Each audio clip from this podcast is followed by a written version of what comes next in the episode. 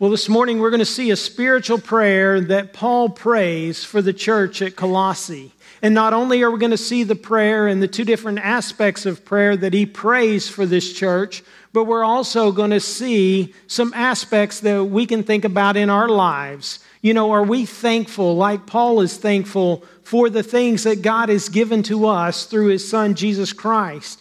And then we're going to see some aspects that he prays for them, making intercession on their behalf for spiritual growth, so that they'll walk in a manner worthy of the Lord, so that they can persevere in their ministry. And we need to be thinking about that, praying for that for each one of us and for others in the body, just as Paul is praying this for the church at Colossae. So let's see an outline of what we're going to see this morning. In verses 1 through 14, we're going to see Paul's prayer. In verses 1 and 2 is the salutation who's writing and who is he writing to. And we'll see how he describes the believers at the church at Colossae. Then we'll see a prayer of thanksgiving in verses 3 through 8. It's all one sentence, and he's thanking God for these believers, for their faithfulness and um, some other things that we can think about in our lives. And then he makes intercession, prayer for growth, a prayer for them to persevere in their ministry, a prayer not just for growth, but so that they'd walk in a manner worthy of the Lord. So, as we begin thinking about the salutation, Paul is writing to the church at Colossae, and we'll see that in verse 1, while he's in prison in Rome in approximately 60 AD. He's writing to combat errors and to show that they have everything they need in Christ. Some false teachers have come in and they've presented a false gospel. They watered down the person of Jesus Christ. And Paul is writing to set them straight, to make sure that they continue in their faithfulness to Christ.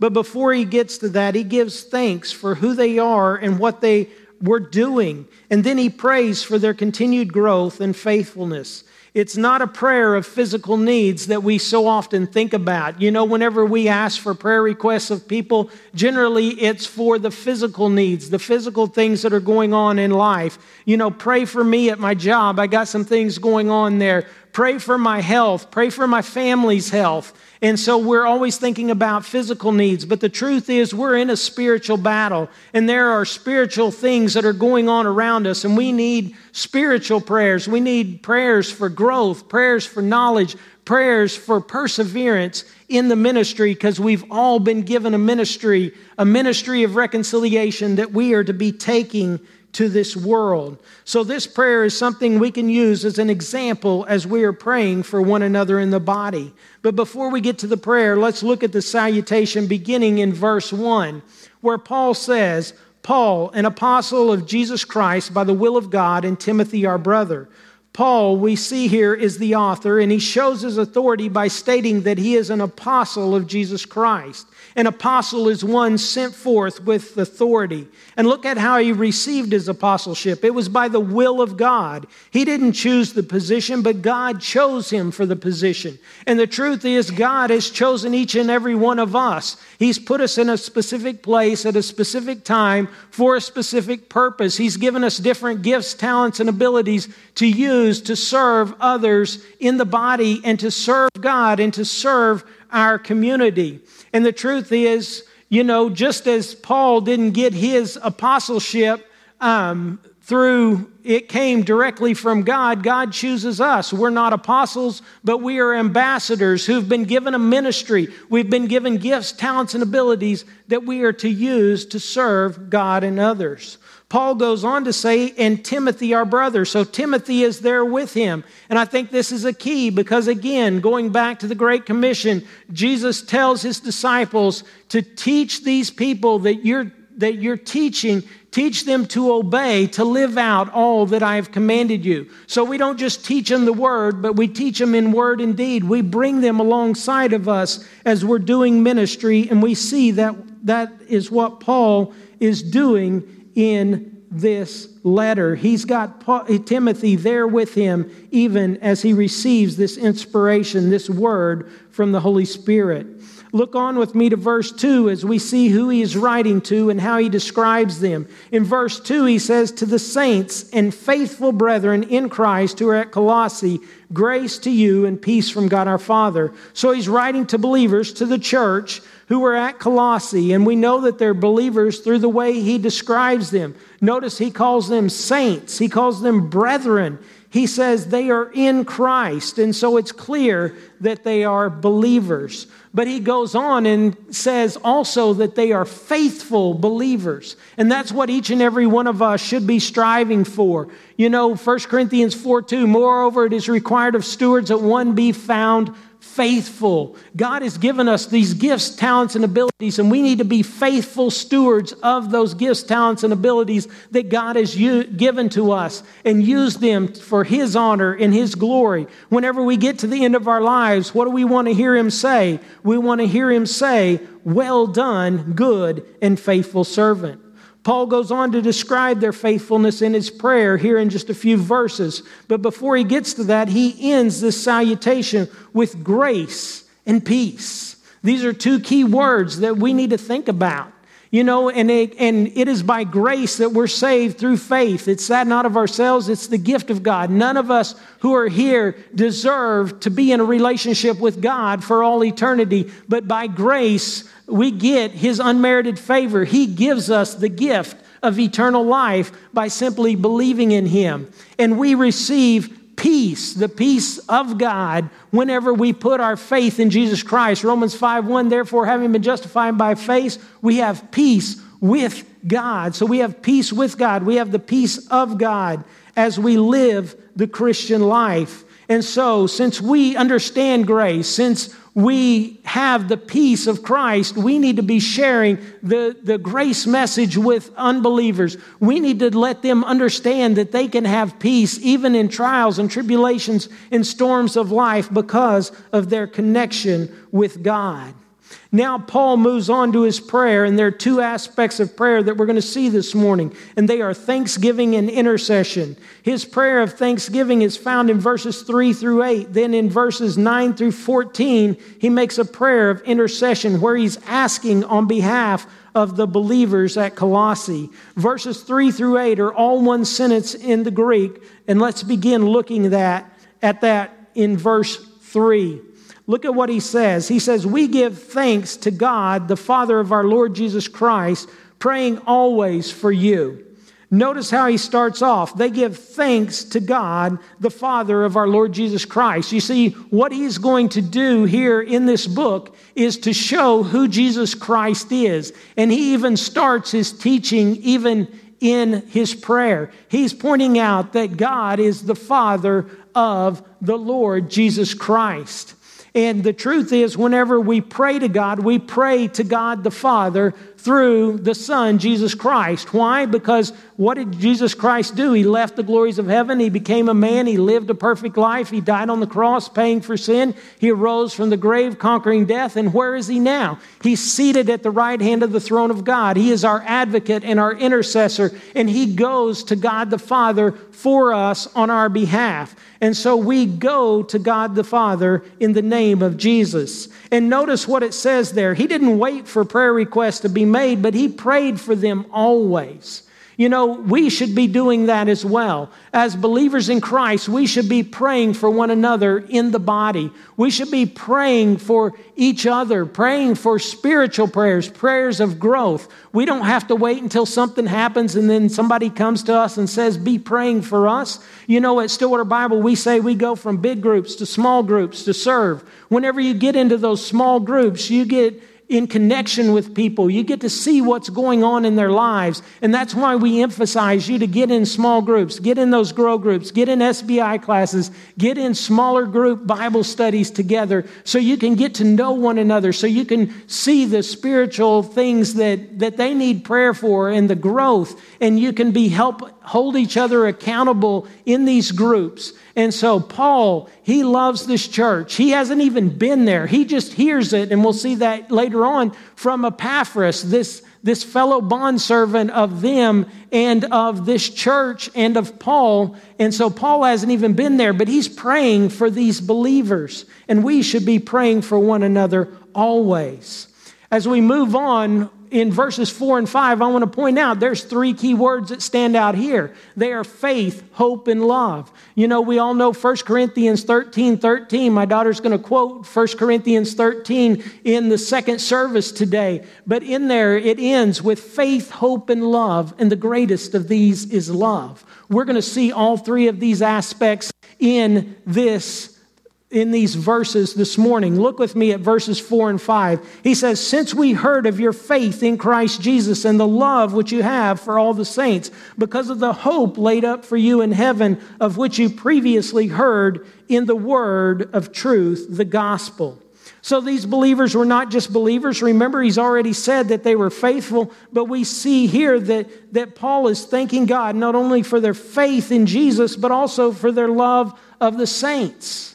And so we know from John 13 that all men will know we are his disciples by their love for one another. So these aren't just believers, they're not just faithful believers, these are believers who are Jesus' disciples. And so, what does he want for his disciples? He wants them to make disciples, he wants them to evangelize, he wants them to grow. And we'll see that as we go on throughout our passage. So they demonstrated their hope through their faith and love. They were faithful and loving because of the hope that they had that awaited them. John Lightfoot has a quote that says, Faith rests on the past. Because of what God has done, we've seen his faithfulness. We have faith in him. Love works in the present, and hope looks to the future. And hope, in the biblical sense, is not a word like, I hope it doesn't rain today, but it's eager anticipation. They live in faith, they live in love because of the hope they have. They know that Jesus Christ has promised that He'll come back and get them and take them to be with Him forever. But where did their hope come from? It came from hearing the word of truth, the gospel. They heard the word of truth, the gospel. And they heard it from this man Epaphras that we're going to see here in just a second. But the truth is, we need to be sharing the word of truth with other people. We need to share the gospel with other people. Romans 10 17 says, So faith comes from hearing, and hearing by the word of Christ. How are people going to know about the peace, the grace of God, the hope that they can have in Jesus Christ without us sharing the message? The message is, is that Jesus Christ left the glories of heaven. He became a man. He lived a perfect life, and he willingly went to the cross of Calvary and died for you. He died for me. He died for the entire world. He arose from the grave three days later, as we talked about last week on Easter Sunday, that Jesus arose from the grave just as he said he would do. And now he has the power over death. He's conquered death for all people through his resurrection. And so all people get to exist forever. But how do we live forever with him? It's by what he what Jesus himself said in John 3:16 that whosoever believes in him should not perish but have eternal life.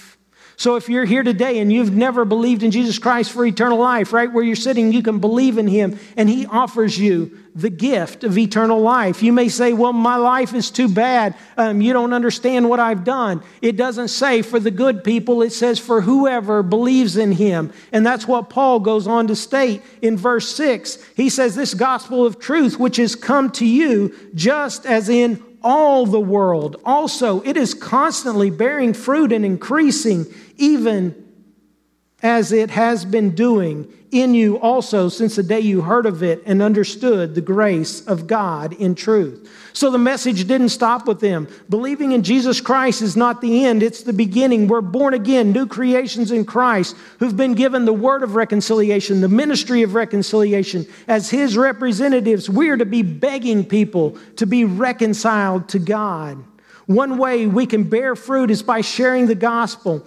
But we don't just want to share the gospel with people and leave them as infants, as babes in Christ. We want to grow them up. And that was what Paul wanted. That's what Jesus gave in that commission, teaching them to obey all that I've commanded, teaching them to be disciples so that they can make disciples. And that's what Paul does in Colossians 1 28 28 and 29, he says, We proclaim him. We proclaim Jesus Christ to the world, to the unbelievers, and we proclaim what it is that he did and how they can have eternal life by, through him. But we don't just want to leave him there. He says, we proclaim him admonishing every man and teaching every man with all wisdom, so that the purpose is why do we admonish them, teach them, so that we'll present every man complete in Christ? That has the idea of maturity. We want people to grow up, we want them to mature. And so, what does Paul say? He goes on and says, I labor striving according to his power, which mightily works within me. And so it's a laborious work to be in ministry, but we've all been given the ministry of reconciliation. We've all been the, given the ministry to be disciples, to make disciples. And that's what Paul was given as well. And he labored, he strived for it, not in his own strength and in his own power, because in our own strength and our own power, we can't succeed. But through Christ's power in us, we can succeed. And we're going to see that more here in just a minute. And Paul had heard that they was doing just this thing, that the believers in Colossae were growing and that they were sharing the message of Jesus Christ. So we don't just want to give people the message and leave them with it. We want to make sure that they understand and that they grow. And we want to make sure that they grow in the grace and knowledge of Jesus Christ so they can be disciples and make disciples.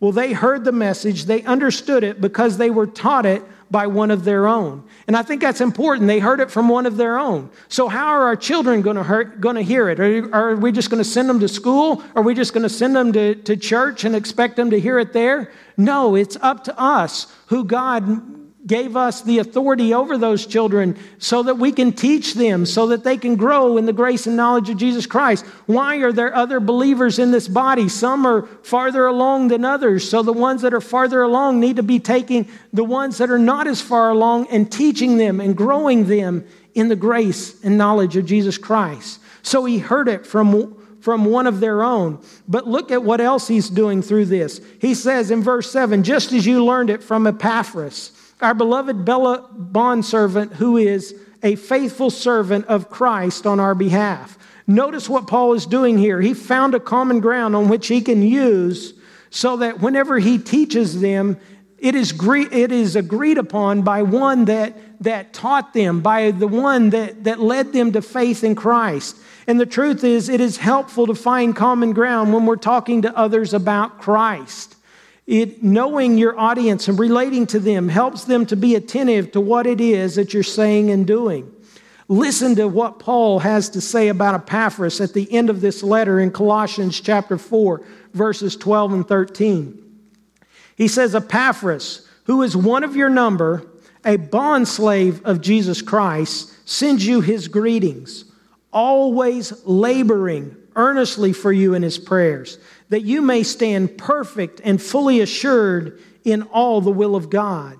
For I testify for him that he has a deep concern for you and those who are in Laodicea and Hierapolis. See, Epaphras, one who shared the message with them, one who made sure they understood it and learned it, also cared about their spiritual growth. So he was always earnestly laboring for them in his prayers. He prayed that they may stand perfect, fully assured in the will of God. You know, wouldn't it be great to know that others in this body are praying for you? This type of a prayer, a spiritual prayer of, of knowledge, of growth, of the will of God in your life. Wouldn't it be great for us to be praying that for one another in the body of Christ? That's what we're supposed to be doing. We're unified. We're one body with many members, and we are to be connected. We're to be growing. We're to be growing spiritually, and we're to be praying for one another because there is a spiritual battle that is going on around us. So we need to be praying for one another. In verse 2, Paul stated that he heard from Epaphras about their faith and love. He just talked about how Epaphras had talked about their faith. And in verse 8, he goes on and says, And he also informed us of your love in the Spirit. So again, we see that they're not just believers, these are disciples. They are known by their love for one another, they're known for their faith. Are we a church that's known for our faith and love? In the community, do people know us by our faith and by our love? Do we stand out as Christians in our workplace? Do we stand out as Christians in our neighborhoods? Do the people in our community see us loving on one another whenever we're out there in the community? And whenever, if they see that from us, then they're going to want to come in and be a part of it. And so we need to be known like this church, known for our faith and love. So, what have we seen so far? We've seen a prayer of thanksgiving that is always being made on behalf of the believers at the church of Colossae. Paul and those who are with him were thanking God for their faith in Christ and their love that they have for all the saints because of the hope they have heard through the gospel by Epaphras, a fellow bondservant of them in Christ. Now the prayer turns from thanksgiving to intercession. Just as verses 3 through 8 were all one verse in the Greek, the same is true here. We have all one's, or not all one verse, but all one sentence. The same is true here for verses 9 all the way through 20, but we're only going to look at verses 9 through 14 this morning. But the prayer turns from thanksgiving to intercession. The prayer is for knowledge, and knowledge for the purpose that they'd walk worthy of Christ and that they will persevere in the will of God. So look with me at verse 9. It says, For this reason also, since the day we heard of it, we have not ceased to pray for you and to ask that you may be filled with the knowledge of his will in all spiritual wisdom and understanding. Since the day they heard about the church at Colossae, their faith, their love, and their hope, not only were they thanking God, but they were also making intercession for them. They prayed, they asked of God that they would be filled with the knowledge. And the knowledge there, the word used is epignosis. It means full knowledge. We don't just want to know Jesus Christ as our Savior, we want to know Him for all He is, for the person that He is, that He is our brother, he is our, our friend. He is our comforter. He's our counselor. He is our Savior, but He is so much more. And so they wanted to have full knowledge of Jesus Christ, His will, and all spiritual wisdom and understanding. And whenever, and why were they praying for this knowledge, wisdom, and understanding? Look with me at verses 10 through 12. It starts out with so that. That's a purpose statement so that you will walk in a manner worthy of the Lord, to please Him in all respects, bearing fruit in every good work, and increasing in the knowledge of God, strengthened with all power according to His glorious might, for the attaining of all steadfastness and patience, joyously giving thanks to the Father who has qualified us to share in the, in the inheritance of the saints in light. Verse 10 starts out with so that, and like I said, it's a purpose statement. They were not praying, they were not praying for knowledge so that they could be smarter sinners, but that, so that they would walk in a manner worthy of the Lord. You know, so many people go from Bible study to Bible study and they've got all of this information stored up in their mind and they know what the Bible says, but then they go out and they live like sinners each and every day. They live like unbelievers each and every day. They're carnal Christians. But that's not what God wants for us. He doesn't just want us to know and know and know all of His information. That just puffs us up. He wants us to know the information so that we'll walk in a manner worthy of the Lord. So, they prayed that they would be imitators of God as beloved children. That's what he wanted for their lives. But how do they do that? And Paul gives four ways there that they bear fruit, that they grow, as it says they're increasing, they're gaining strength, and giving thanks. Let's look at these four things in the flow of the passage as they all go together. But the question begins with they're bearing fruit in every good work and they grow in their knowledge of God. These two go together. How are we going to bear fruit? Well, it all starts with our fellowship with Christ. In John chapter 15, it says, you know, there's fruit, there's more fruit, and there's much fruit. How do we produce much fruit? It comes from our connection with Christ, with our fellowship with Christ.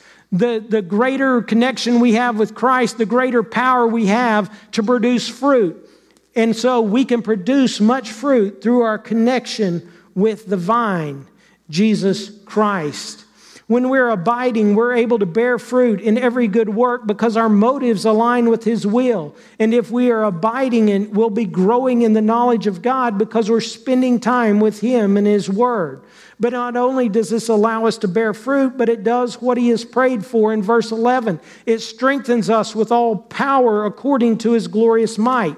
And notice there, it says, it says in that, in that verse, not I uh, lost where I am. Um, notice not out of his glorious might, because that could mean just a little bit of his might, but it says according to his glorious might. That means we all have God's might at our disposal. All of God's might, all of God's power is at our disposal. And why do we need it? Verse 11 goes on to say, for the attaining of all steadfastness and patience. You see, ministry is not easy. Standing for Christ is not easy in a world that is totally against us. You know, we see our world right now is going from bad to worse in an extremely fast manner. We even see some things going on right here in our community that are against God's word. But how are we going to stand fast in God's word? How are we going to stand to the truths? We've got to be connected. We've got to have that connection with Jesus Christ. And so we need to attain to that steadfastness. We need to have that strength because ministry is not easy. So we need his power so that we can persevere in ministry and he, that he has for us to do. Then he goes back to thanksgiving. And the truth is, we can never thank God enough. If you look through the Bible, all throughout the Bible, you see whenever there's prayers being made that thanksgiving is generally always there. If you think about 1 Thessalonians chapter 5, rejoice always, pray without ceasing, in everything give thanks. Philippians 4, 6 and 7, do not be anxious about anything, but in everything by prayer and petition with thanksgiving let your requests be made known to God. If you look at Colossians, there's seven times that Paul stops and gives thanks to God. And it culminates in verse chapter 4 verse 2 where it says devote yourselves to prayer, keeping alert in it with an attitude of thanksgiving with an attitude of thanksgiving. You see, this book starts off with Paul praying for the believers. It ends with Paul asking the believers at Colossae to be praying for him. And he says, Devote yourselves to prayer, keeping alert in it. How many times do we go to God in prayer and our mind wanders off to the things that are going on in the world, to the things that we're going to do later today, to the things that we're hoping for? And not focusing and keeping alert on what it is that we're doing. How many times do we pray and then we fall asleep in the middle of our prayer? He says, Paul says, be alert. Stay alert in your prayer. Realize who you're talking to. You're talking to God the Father, the King of Kings, the Lord of Lords. You're talking to the Creator, your sustainer, your Redeemer, your friend, your comforter, your counselor. That's who you're talking to. So stay alert in your prayer. Who are you praying for? You're praying for yourself, your family, your church family, hopefully as well. And so whenever you're praying for them, keep alert because, you know, your prayers are important to them and for you. And so stay alert in your prayers. Well, look on with me at the end of verse 11 and 12. He says, joyously giving thanks to the Father who has qualified us to share in the inheritance of the saints in light. It is a joy to know, and we should be thankful that we are qualified to share in an inheritance with the King of Kings and the Lord of Lords. But how are we qualified? And this is where, again, Paul continues to teach even through his prayer, although it is still a part of his prayer. Just like verses 3 through 8 were all one verse, or all one sentence, so are 9 through 20. And look at what Paul writes in these final two verses that we're going to look at this morning. It says, For he, Jesus, or for he, God, rescued us from the dominion of darkness and transferred us into the kingdom of his beloved Son, in whom we have redemption, the forgiveness of sins. So God rescued us from the dominion of darkness and transferred us to the kingdom of his beloved Son, so that we could have hope for the future. How did he rescue us? It was through his Son, Jesus Christ, in whom we have redemption, the forgiveness of sin. You see, Christ purchased us by paying a price that we couldn't afford to pay.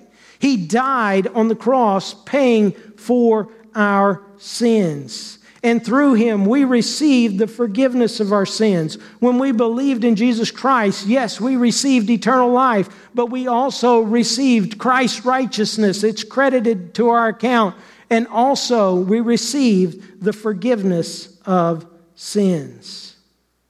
So, not only were we qualified to receive an inheritance, not only were we transferred from eternal darkness and separation to the kingdom of His beloved Son, in whom we will live forever, but He also forgave us of our sins. And because of this, we can never thank Him enough.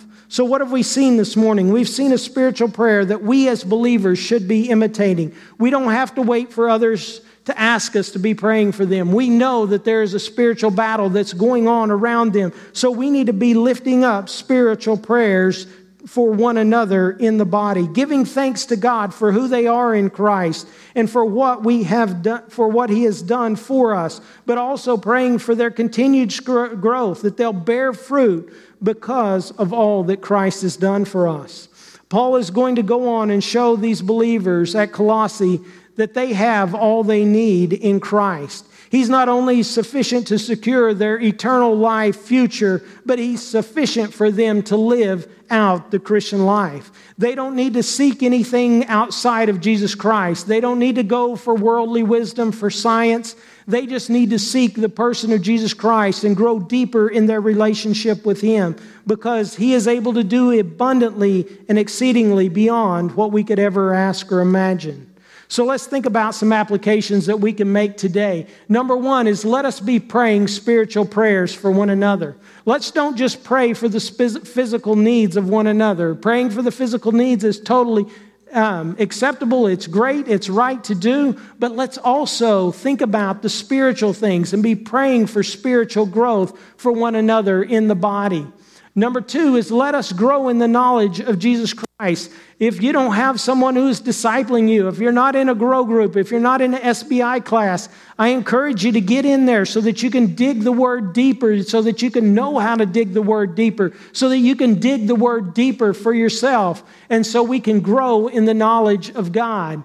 But let's don't grow in the knowledge of God to be smarter sinners. Let's grow in our knowledge of God so that we can walk in a manner that is worthy of the Lord. Let's make application of the truths that we know in our lives. If you say, Well, I just don't have time for another Bible study or something right at this time, well, what is it that you do know right now that you're not doing? Let's walk in a manner worthy of the Lord. And then, number four, let us persevere in our ministry. Like I said, we've all been given the ministry of reconciliation. Whether you know it or not, you're in ministry. Ministry is not just for a paid position of somebody that, that works at the church. Each and every person who is in the body of Christ has a ministry, the ministry of reconciliation. He's given us the word, He's given us the ministry. So we are to be ambassadors for Jesus Christ and sharing the gospel message to unbelievers and growing those who are believers in Christ. And finally, let us be thankful.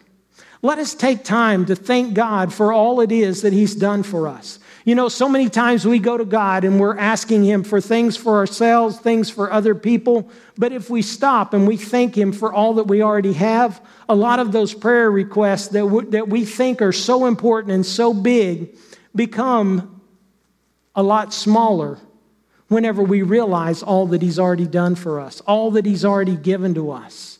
And so let's take time to thank God for what it is that He's provided for us eternal life, strength, power to live out the Christian life.